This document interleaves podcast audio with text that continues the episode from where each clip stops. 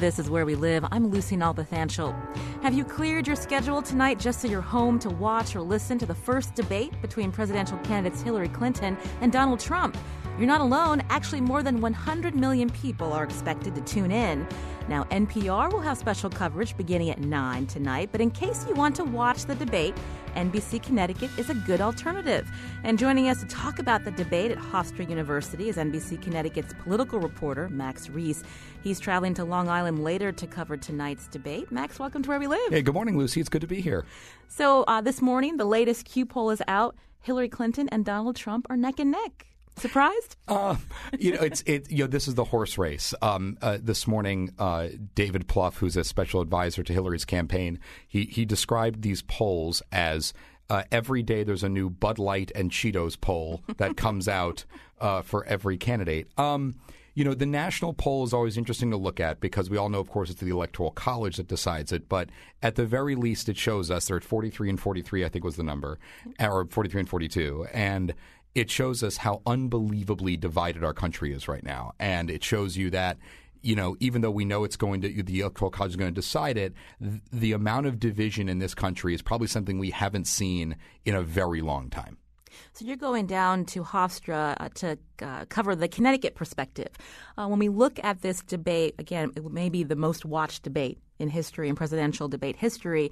But does the, does it, watching the debate really matter in terms of who someone's going to vote for? Are the minds already made up? Uh, I think I think to a lot of voters, especially this year with how with how uh, divisive the candidates have been, I think a lot of minds are made up. I think you'd be very hard pressed to to drive to the Olympia Diner in Newington uh, and and and go down the line of people sitting at the counter and find somebody who goes, you know what, I'm not really sure who I'm voting for, just because these, in so many ways, they're polar opposite candidates. But I also think that to the point of what the margin of error is on these polls, it, this gives you an idea. There are so many people who are so disgusted with the system, especially this year, um, that they, they're saying, well, well, both are horrible. But then again, we've seen the libertarian and independent vote precipitate over the last um, over the last three weeks or so. So, I, so answer the question fully, I don't think there are that many undecided voters left. But look, debate moments could certainly make make the campaign with only about 40 days left. When we look at Connecticut, independent voters, largest block of voters, who are they putting their support behind? Right now in Connecticut, it looks like a lot of those independent voters are, are voting for, for Hillary Clinton simply because when you look at the number of registered Democrats and registered Republicans in this state, the ones who are in the middle have typically gone for a Democrat. And it's very difficult data wise to look elsewhere. And, and also, in this in this state, Donald Trump isn't as much of a known entity as Hillary Clinton is, even with her historically high unfavorables. The fact is, voters in this state they look at Hillary Clinton, they know who she is, and to many in this state, they see Donald Trump, and he he still is the, the great unknown in many cases to them when you've been reporting in the last uh, you know 15 months uh, on this election, uh, you know there's a lot of attention when Politico uh, just I think last week where H.W. Uh, George H.W. Bush had said, you know, I'm I'm voting for Hillary. How many Republicans have you come across that might be switching who they're supporting? A lot of Republicans, Lucy, won't say out loud they're voting for Hillary Clinton. They won't say that. But what you do get a lot of the time is I really dislike Donald Trump or Donald Trump doesn't speak for me. Um, an interview I did with with State Senator Len Fasano. This was months ago. This was in the days before the presidential primary and then the days after it. He described Donald Trump as a cathartic voice in the Republican Party. Uh, you know, that's not necessarily a glaring endorsement, but that's certainly not a negative thing to say about a presidential candidate. Well, then a couple of weeks later, when I said to him, "You're slowly," it's it seems like you seem to slowly be embracing him he kind of put his hands up and goes, "Well, well, not exactly." He said, "I didn't exactly endorse him." You know, and that that's trying to be very careful about where the swing voters are in Connecticut, but also he doesn't want to jeopardize state election prospects by just fully embracing Donald Trump full bore. So that that's it's there's a lot of nuance with with the way Republicans feel about Donald Trump right now. This is Where We Live. I'm Lucy Nalpathanchel. In studio with me is Max Reiss, political reporter for NBC Connecticut. He's traveling to Hofstra tonight to cover the first showdown between Hillary Clinton and Donald Trump. Will you be watching the debate this evening, and what will you be looking for? Join the conversation, 860-275-7266. Uh, again, we're talking about, you mentioned that not a lot of people, a lot of Republicans like Donald Trump. a lot of people don't like Hillary Clinton. Hillary Clinton's unfavorables are incredible. I mean, they, they really are. This is somebody where if she fell out of a boat and then hit water and then came out drenched and she told you she fell out of a boat, half people wouldn't believe her. They would say, no, no, no, she did something else. She just came from a rainstorm. Um, and I think that that is the big, I mean, it, it's obvious that that's the biggest problem with Hillary Clinton. The email issue, it won't go away. We know it's going to come up tonight. Um, there was classified material in those emails when she said many times there wasn't. Um, she's given double answers a lot of the times on different topics.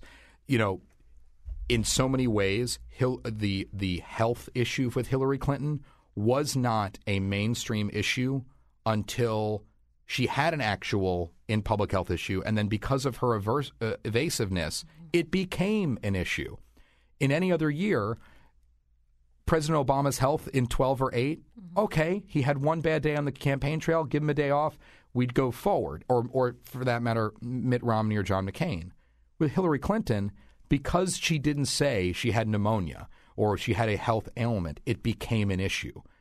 And and so many political observers will go, why wouldn't you just say, just I'm taking a day off the campaign? Why why wouldn't you say that?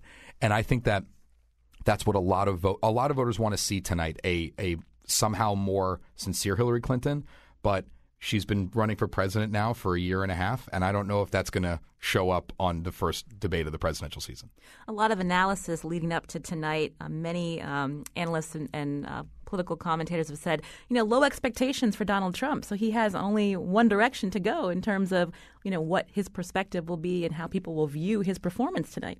I think that Donald Trump has an incredible opportunity tonight he's so vague on so many of his policy details. What if he comes out tonight with a full blown plan when it comes to foreign policy, when it comes to barring refugees, when it comes to actually building the wall? I mean, what what if he comes out with this data crunch of of what it would cost federal taxpayers, uh, you know, to to build this wall? Um, but then again, if we get the Donald Trump that we've seen at rallies, where it's laissez faire, it's willy nilly. He says whatever is clearly coming to his mind. What we don't know the answer to is how will that uh, be received by a national audience? In a hall of 5,000 people, they eat it up. They love it. But if he starts saying, "Oh, we're you know we're going to build the wall and it's going to be the best wall you've ever seen," I don't know how that would be received. Those those sweeping generalities on a national level. It'd be something if he actually came forward with a, a direct and, and uh, detailed plan on, on some policy issue. Yeah, exactly. I mean, you know, to Hillary Clinton's credit, she's a policy wonk and she's a political wonk, and we've known that. You w- say what you will about her plans if you don't like them. That's all well and good. You, you have every right to. But she's put a lot more out there. And then with Trump, he'll say things like, well, I have a secret plan to defeat ISIS. Um, I think a lot of Americans would like to know what his plan is and how it differs with the Obama foreign policy and, for that matter, the Hillary Clinton, John Kerry foreign policy. Hillary Clinton is a seasoned politician, but in terms of, of how people um, look at her as a woman, you know, how will she have to present herself tonight? There was interesting. There was a lot of symbolism at the DNC. You know, wearing white, uh, this kind of breaking free, breaking the glass ceiling at the Democratic National Convention, and I think that what we're going to be looking for tonight are some of those triggers we've seen on social media regarding the way a prominent female is spoken to and the way a prominent female has to deal with some things that, frankly, men just haven't had to deal with in the campaign. A, a, good, for instance, with the presidential race, nobody's talked about the way Donald Trump might get a higher pitched voice from time to time. We'll hear that about Hillary Clinton. Um, and on the stage, I think, I think, frankly, a lot of what, what we're talking about might even be dictated by the moderator Lester Holt with the way he's going to cut off debate. Right? For instance, Matt Lauer, my NBC colleague, got a lot of pushback with the way he was trying to squeeze questions in on Hillary Clinton. Intentionally or not, it came off very unbecoming of Matt Lauer. I think Lester Holt has to be careful with that, but also how Hillary Clinton responds to that. If she comes off as assertive and forceful, I think the gender question will frankly fall to the wayside. But if there's a little bit of back and forth, we're going to see social media light up like like a switchboard. Let's talk about fact checking. For um, coming up in the show, we're going to talk to PolitiFact.com about the work that they're going to do tonight and how they've been just following uh, politicians over the last several years, fact checking. A lot of um, attention on Donald Trump, especially from the New York Times over the weekend, about how he distorts, distorts, distorts. Uh, tonight, you mentioned Lester Holt being the moderator. Matt Lauer did a poor job at that uh, forum a few weeks ago. Did not push back on Donald Trump when he said he, uh, you know, he never supported the Iraq War. So Lester Holt is in that position now where oftentimes people are looking at how the moderator is going to do his job. Um, nevertheless, what Clinton and Trump will be saying. We've gone from a from an age of debates where the moderator was kind of just someone who was there and kept it going to now there is as much talk as ever about who is going to moderate these events. Um, on the issue of fact checking specifically, I I wonder if I mean Lester Holt is an incredible professional. Um, I, I am sure that he has done his homework and will have the list of his facts in front of him and, and, and common policy positions, et cetera. Um, but in this presidential race, I would love to be able to say facts have really mattered. I would love to be able to say that as a reporter and as a journalist. But the fact is, to so many people and even voters I've spoken to, they've said, look, it's about my feelings. I know that Hillary's gone flip flopped on, for instance, the TPP. They're like, I know that, but I just love Hillary. And then you'll hear people say, well, I know that Donald Trump maybe waffled a little bit on his immigration stuff, but I think Donald Trump's really going to make Connecticut is going to make America a greater place again. Those positions I just said are directly in flying the fa- directly flying in the face of what facts are uh, and and what has been said.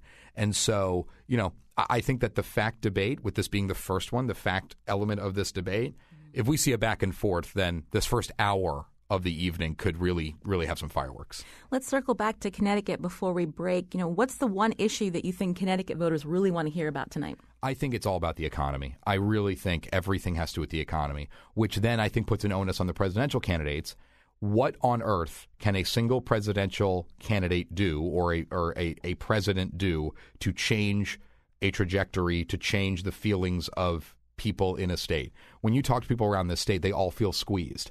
Uh, and I know that there was good economic data out two weeks ago that showed that real wages, you know, not even adjusted for inflation, are up three thousand dollars. That's great news. I think you'd be hard pressed to find a lot of families in Connecticut, middle class, even between middle and upper class families who say, yeah, you know what, I think I'm just cruising along just fine. Things are good. People feel squeezed. They want it. They want better jobs. They want better wages. They feel like they're kind of backed into a corner.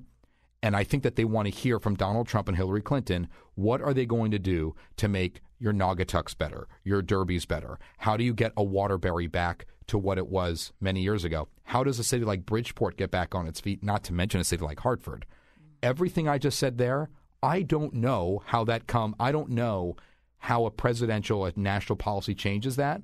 But mark my words, getting money back in people's pocket, I think that's the biggest thing for Connecticut voters. I want to thank Max Reiss, political reporter for NBC Connecticut. He'll be traveling down to Long Island tonight to cover the first presidential debate between Democrat Hillary Clinton and Republican Donald Trump. It starts at 9 p.m. at Hofstra. NPR will have special coverage, but if you want to watch it, NBC Connecticut's the place. Max, thanks so much for your time. Thank you, Lucy. After the break, we'll hear from PolitiFact.com and how its journalists plan on fact checking tonight's presidential debate. This is where we live.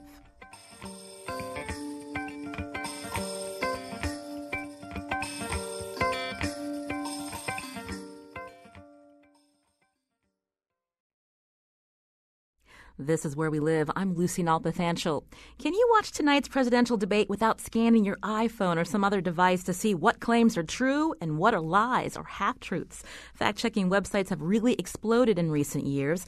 PolitiFact.com was one of the first, a project of the Tampa Bay Times. It won a Pulitzer in 2009 for its work fact checking the 2008 presidential campaign. Joining us now by phone is PolitiFact's creator and contributing editor, Bill Adair. Bill, welcome to Where We Live. Thanks for having me. So, you created PolitiFact, a fact checking website that um, analyzes statements made by politicians, not just on the federal level, and you rate them based on their level of accuracy. What will you and your team be doing tonight during tonight's debate? So, we will have uh, all hands on deck tonight. We've got 18 fact checkers working tonight, so uh, quite an operation. Uh, the the plan uh, looks like something General Eisenhower used to, to go into Normandy. It's quite elaborate. So I'm really impressed by the the plan that our editors have put together. Um, and our goal is to do as much real time fact checking as possible. Uh, you were talking earlier about um, uh, having your device with you, phone or iPad, while you're watching the debate, and we know that millions of viewers will be doing that. And one way to get instant fact checking is to follow PolitiFact on Twitter. Uh, we will be, in effect, kind of live uh, fact checking as as the candidates say things that we have checked before, uh, which is pretty common. We will put out a link to our previous fact check and indicate how we rated it, whether it was true or false or even pants on fire. so, run us through the fact checking process. And we were talking in the newsroom, you know, how do you fact check the fact checkers who are doing the fast checking? So, uh, the first part um, is, is a very impressive process uh, that we've developed over the nine years uh, since we started PolitiFact. Um, and you know, a typical fact check takes hours to do, um, typically about one day, sometimes less, but sometimes more. And so uh, uh, we will take the statement, we go to the person who said it, we ask them for backup materials, we then seek independent sources to try to determine if it's true, and then uh, we have three editors who determine the rating on our Truth-O-Meter. Uh, so, so uh, you know, a typical fact check takes a while. Now, what we do on debate nights is we will listen for claims that we've checked before, and we will republish those with the with whatever the new statement is.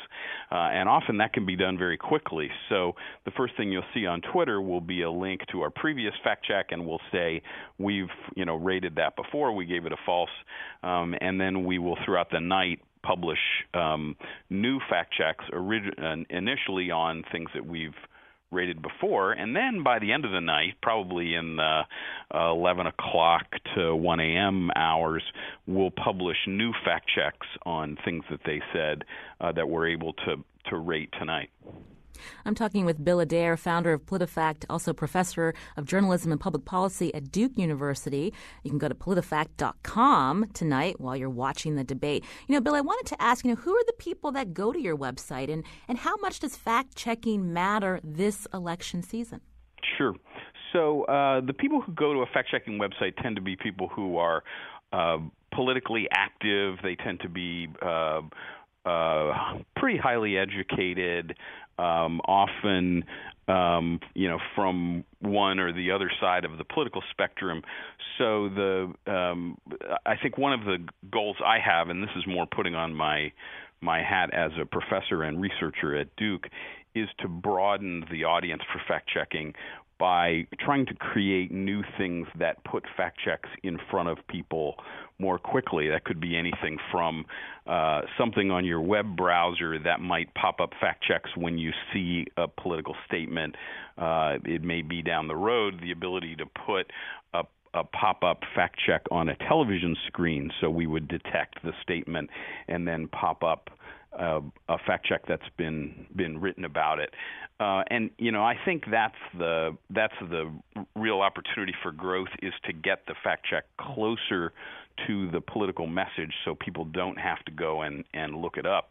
You know, to the question of sort of who checks us, well, everybody does. There's plenty of that. Um, there are uh, now uh, three major fact checkers in the United States uh, PolitiFact, which has 18 state sites. So we have PolitiFact New York, PolitiFact Virginia, PolitiFact Arizona. So um, where we check statements made by local politicians uh, as well as state officials and uh, and then we also have Pundit Fact, where we check statements made by pundits and talk show hosts. Uh, and then there's also factcheck.org, which was uh, the the first major fact checking site, and the Washington Post fact checker Glenn Kessler. So, um, and then on a night like tonight, there'll be lots of fact checking. The the New York Times and the Associated Press and and many other news organizations will get into the act too. So there's plenty of different sources, and you know people can decide uh, which ones uh, they agree with. And you know, the most important thing, and this gets back to something your your previous guest said. Um, I, our our goal is to inform democracy, and we do that, I think, really well. This is a new form of journalism, and I'm very proud to have been uh, involved in getting it started. Um, but I, I don't think it's a failure to say that uh, because one candidate has changed their position on an issue, uh, and that's been revealed by fact checkers, um, uh, and people don't don't stop voting for that candidate, I don't think that's a failure of fact checking.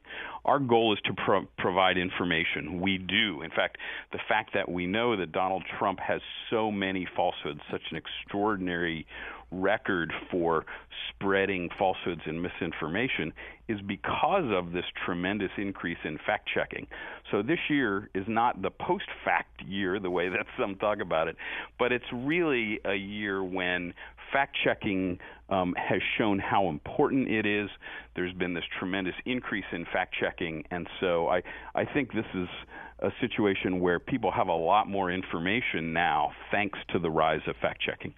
This is Where We Live. I'm Lucy Nalpathanchel. Have you ever wondered how the fact checkers do their job and how PolitiFact.com will be fact checking tonight's debate? You can join the conversation 860-275-7266 or you can tweet or find us on Facebook at Where We Live. You know, Bill, I, you know, you mentioned that fact checking because of the you know the growth, we know often that politicians are you know are, are distorting or maybe saying a lot of half truths. But how has this impacted how politicians you know make statements if they know there's all these fact checkers out there? Well, that depends on the. I think it depends on the level of the politics and the personality of the politician.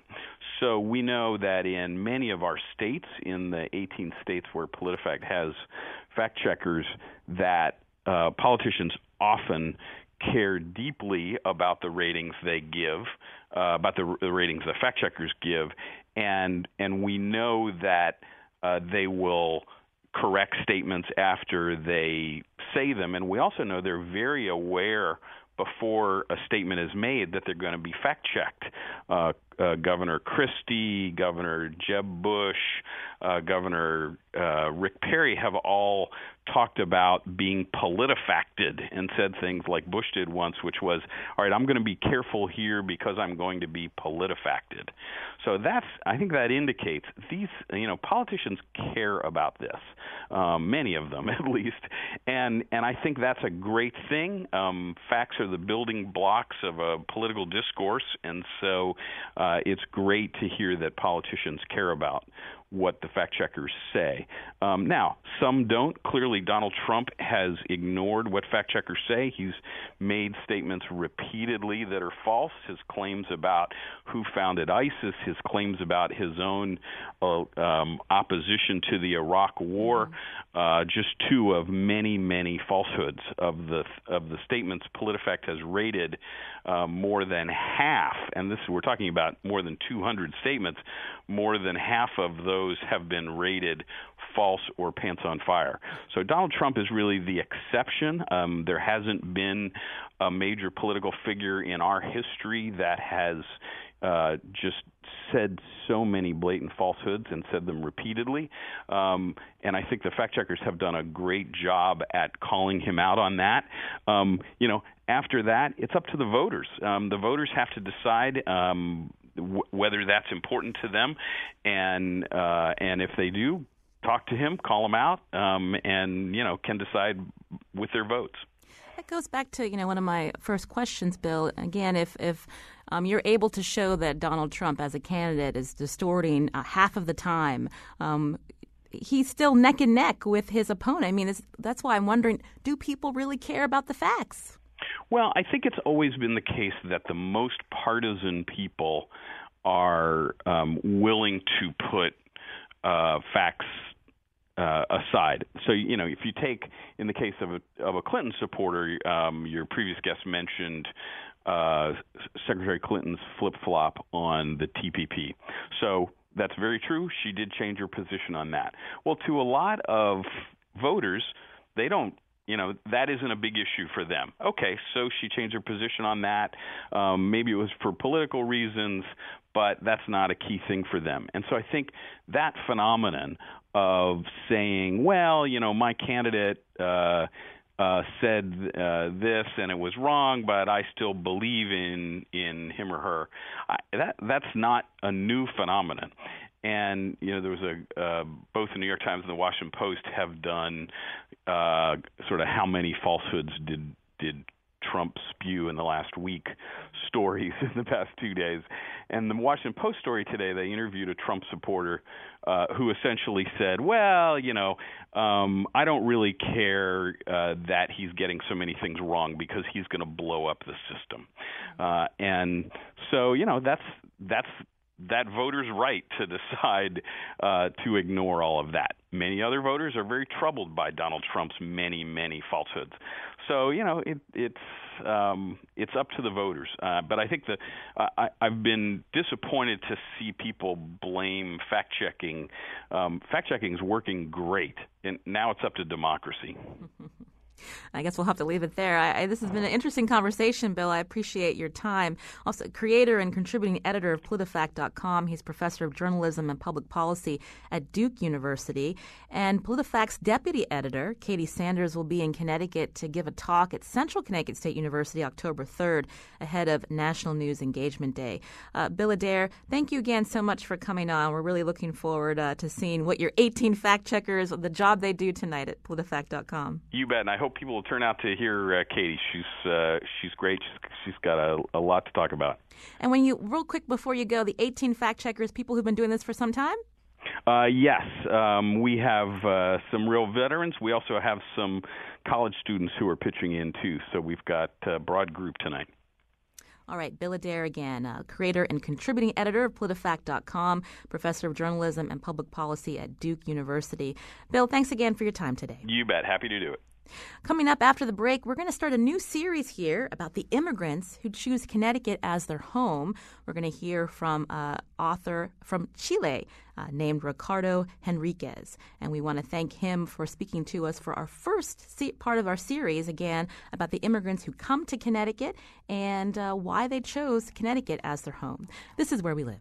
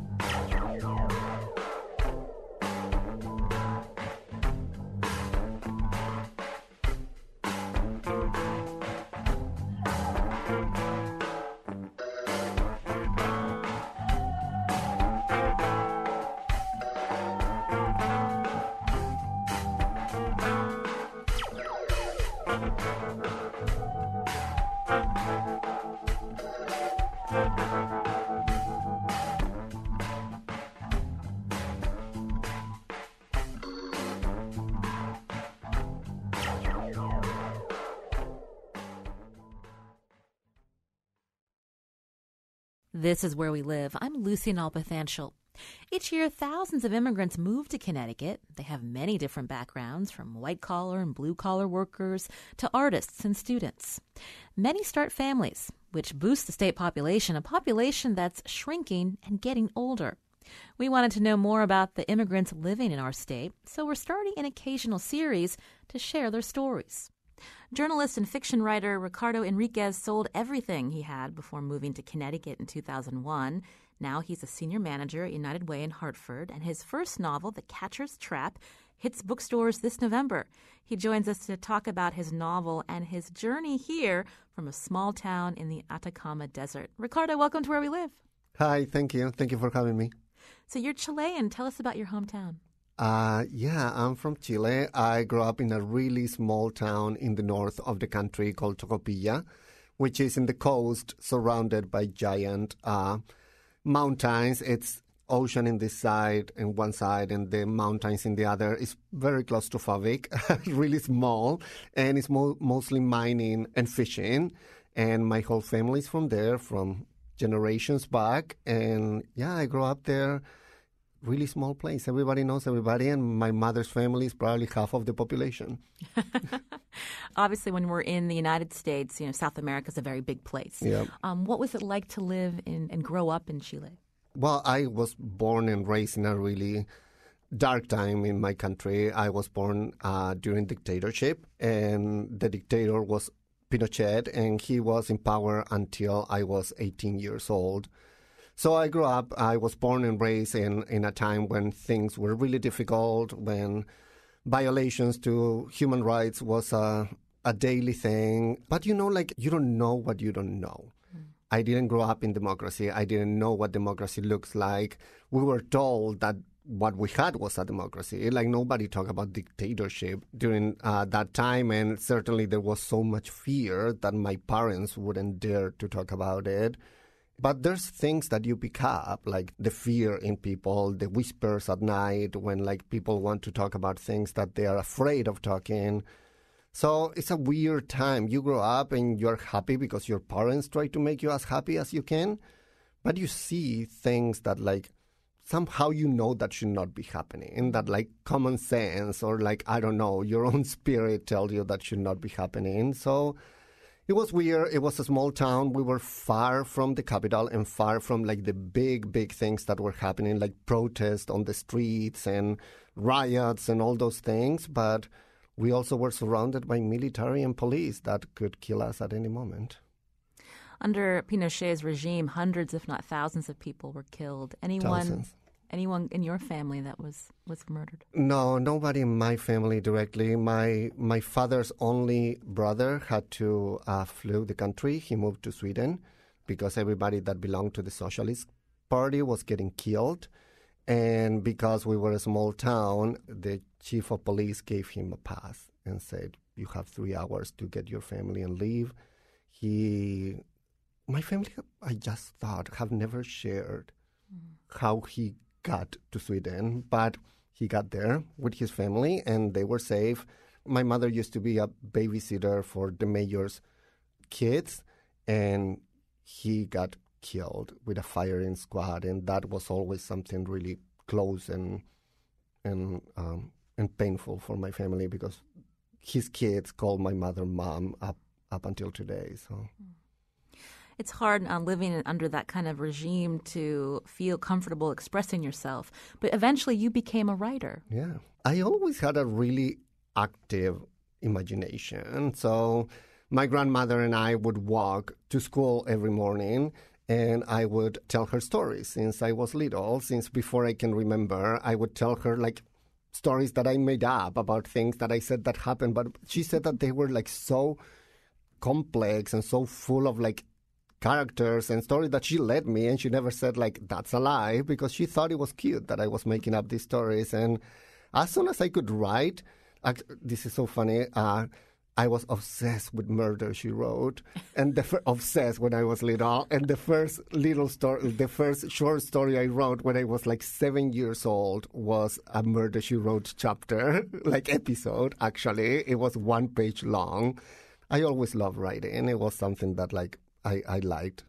I remember that show. My mother would watch that religiously. but I didn't have an affinity to it as you well, did. we had two TV channels the Catholic TV channel and the government TV channel. We had really restricted television that we received. And Murder She Wrote was one of those few uh, uh, TV shows that actually was allowed in the country. Do you still have that one page uh, I don't. episode? I don't. I, I wouldn't be surprised if my mother has it somewhere. yeah.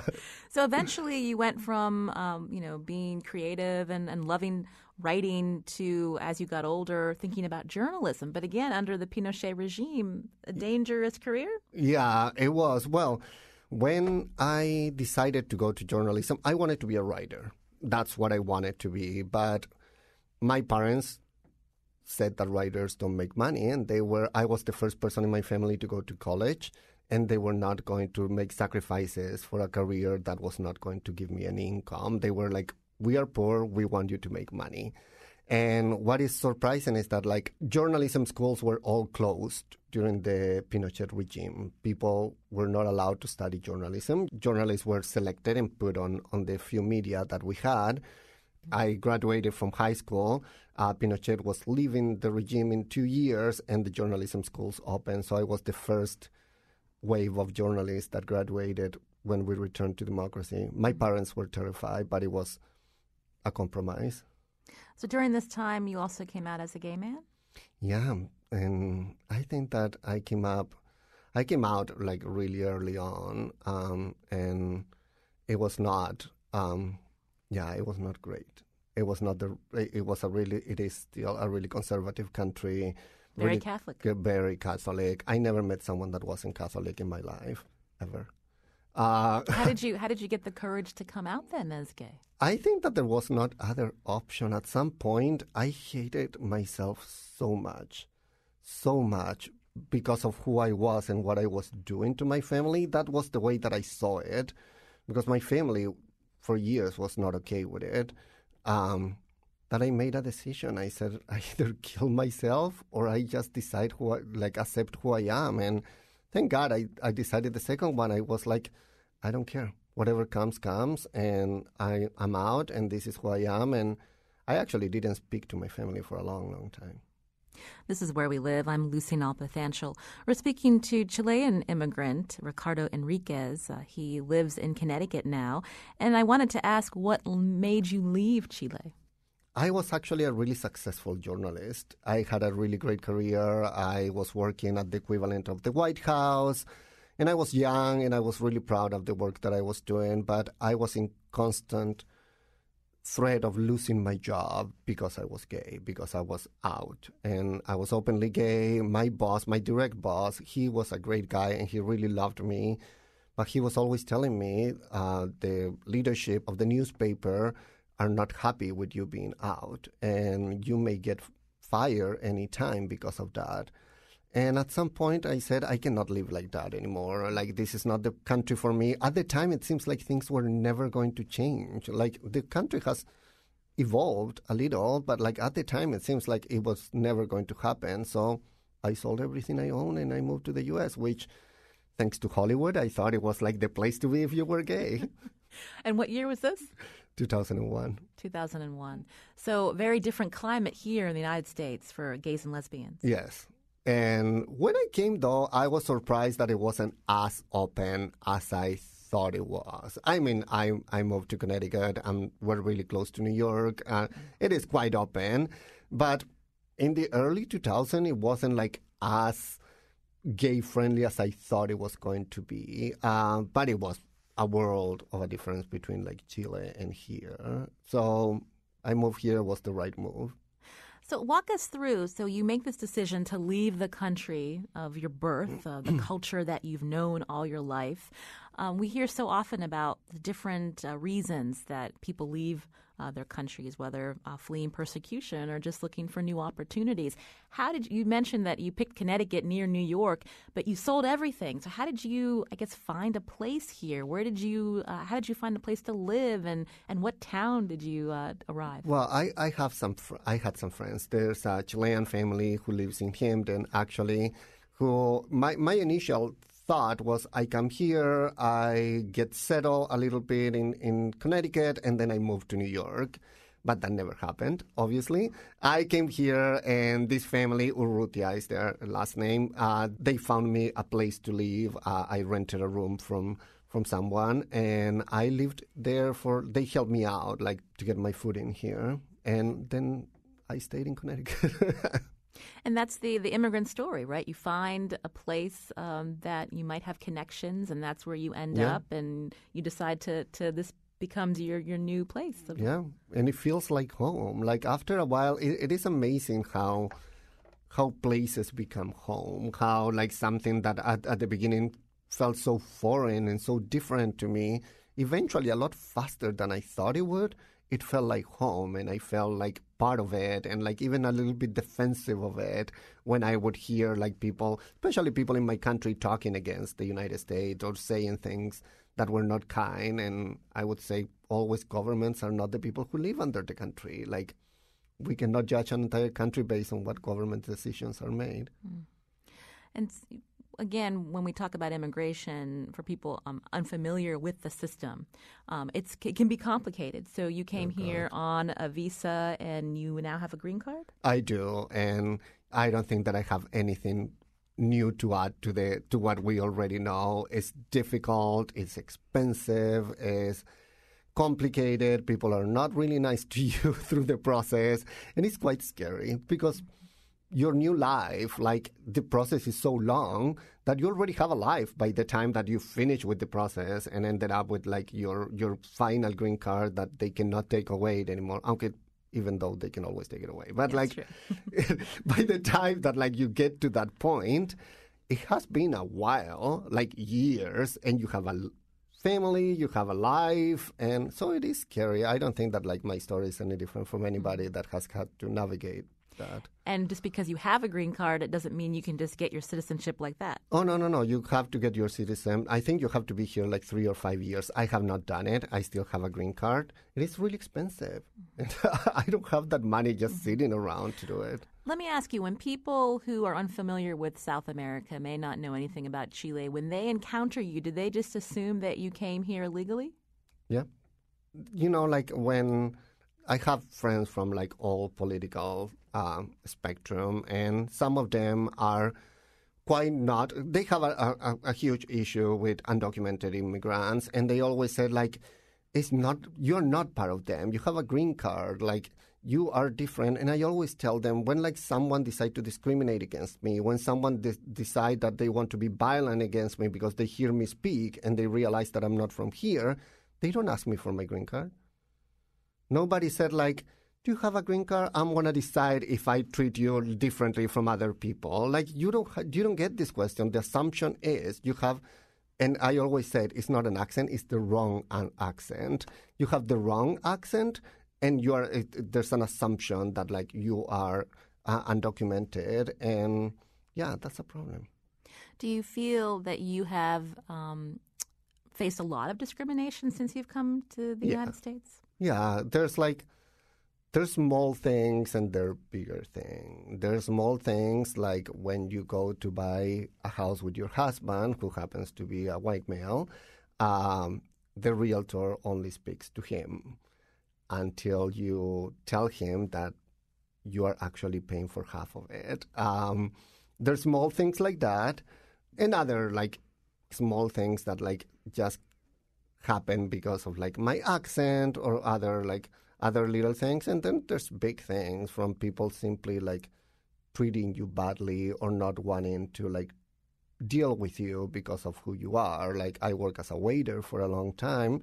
And there were times when people asked me if there was an American waiter to wait on them. In a place as open as Connecticut, you still encounter that? All the time, yeah. And there's like, you know, the small things. It's not like those people would discriminate me on purpose. Like, how many times I have been asked if I've because I'm doing something, if that's my job, because it's a service thing that I'm doing, like I'm gardening in my house, and someone walked to me and said, like, "Are you taking new clients?" Uh, I I, I know it sounds funny. It happens to me so often, or I'm walking my dog and people ask me if I can, like, I have space for other dogs, and like I always tell my friends, like until you get like my friends that don't get discriminated uh, because they're white. Uh, I said like until you get asked at least once a month if you are the help, like you don't get it. And it, there's nothing wrong with it. There's nothing wrong with any of those jobs. It's just the assumption that bothers earlier we talked about um, you know your hesitancy to come out as gay when you were living in Chile. Yeah. Uh, you came to the U.S. and you found it was more open, but not as open as you know Hollywood makes it appear. Yeah. Um, now in 2016, you've lived here now for almost what 15 years. 15 years. Um, you know what is life like for you? It's great. I have a great life. I have a husband who I loved and a dog that I love, and I was asked to say in that order. Uh, and I was able to go back to college, get a degree in something I love. Uh, I have a job that I really enjoy, and I have time to do things that I that I like: writing, running. I own a house. I, I I'm really fortunate and privileged.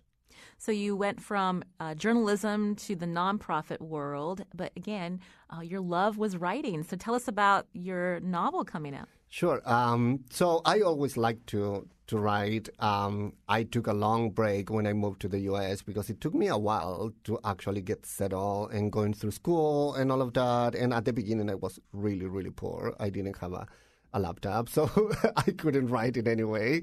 But finally, a couple of years ago, the idea of writing a novel was always there, and I finally got the inspiration that I needed. I went through a really dark time in my life. I had a really deep depression.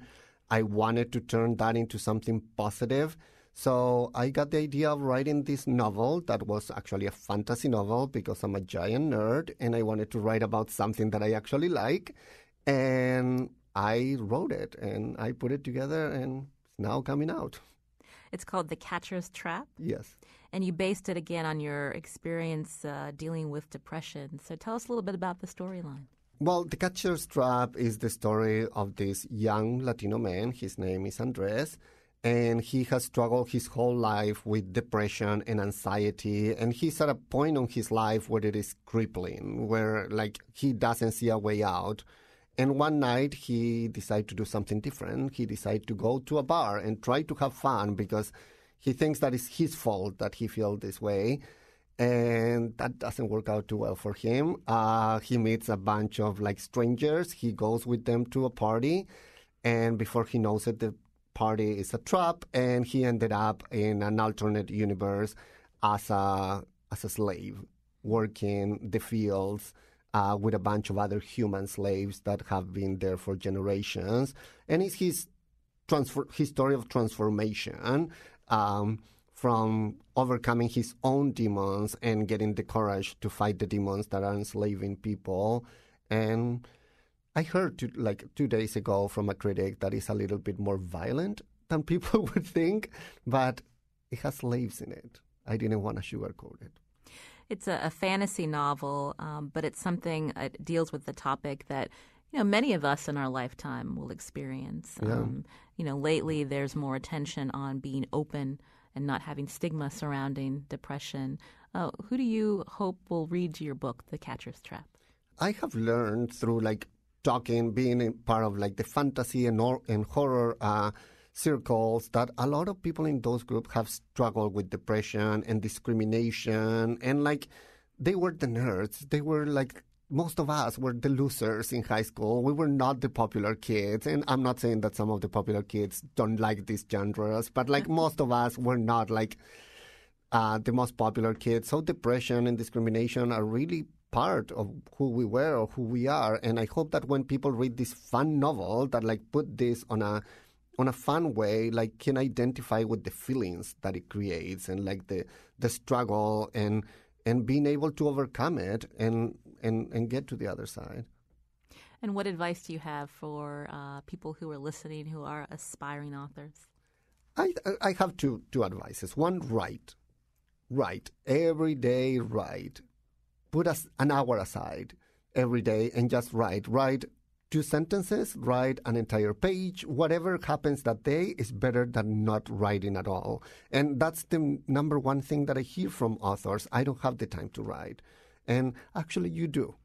Set up an hour aside and do it, and just sit yourself. And if you write one word, it is completely fine.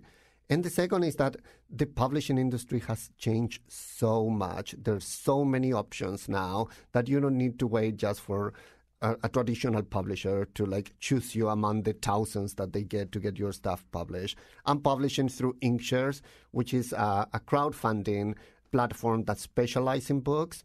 And they're a great alternative for people that just don't want to deal with like the traditional uh, the traditional publisher that think that like they have a good product and they are willing to do the legwork from it fiction writer Ricardo Enriquez. He's a Chilean immigrant who moved to Connecticut back in 2001. Now he's a senior manager at United Way in Hartford, and his first novel, The Catcher's Trap, hits bookstores this November. We'll have information on our website, wnpr.org slash where we live. Thank you so much, Ricardo. Thank you for having me. Our show is produced by Lydia Brown and Jeff Tyson. Our technical producer is Chion Wolf. WNPR's executive producer is Catie Talarski. I'm Lucy Nalpathanchel. Thanks for listening.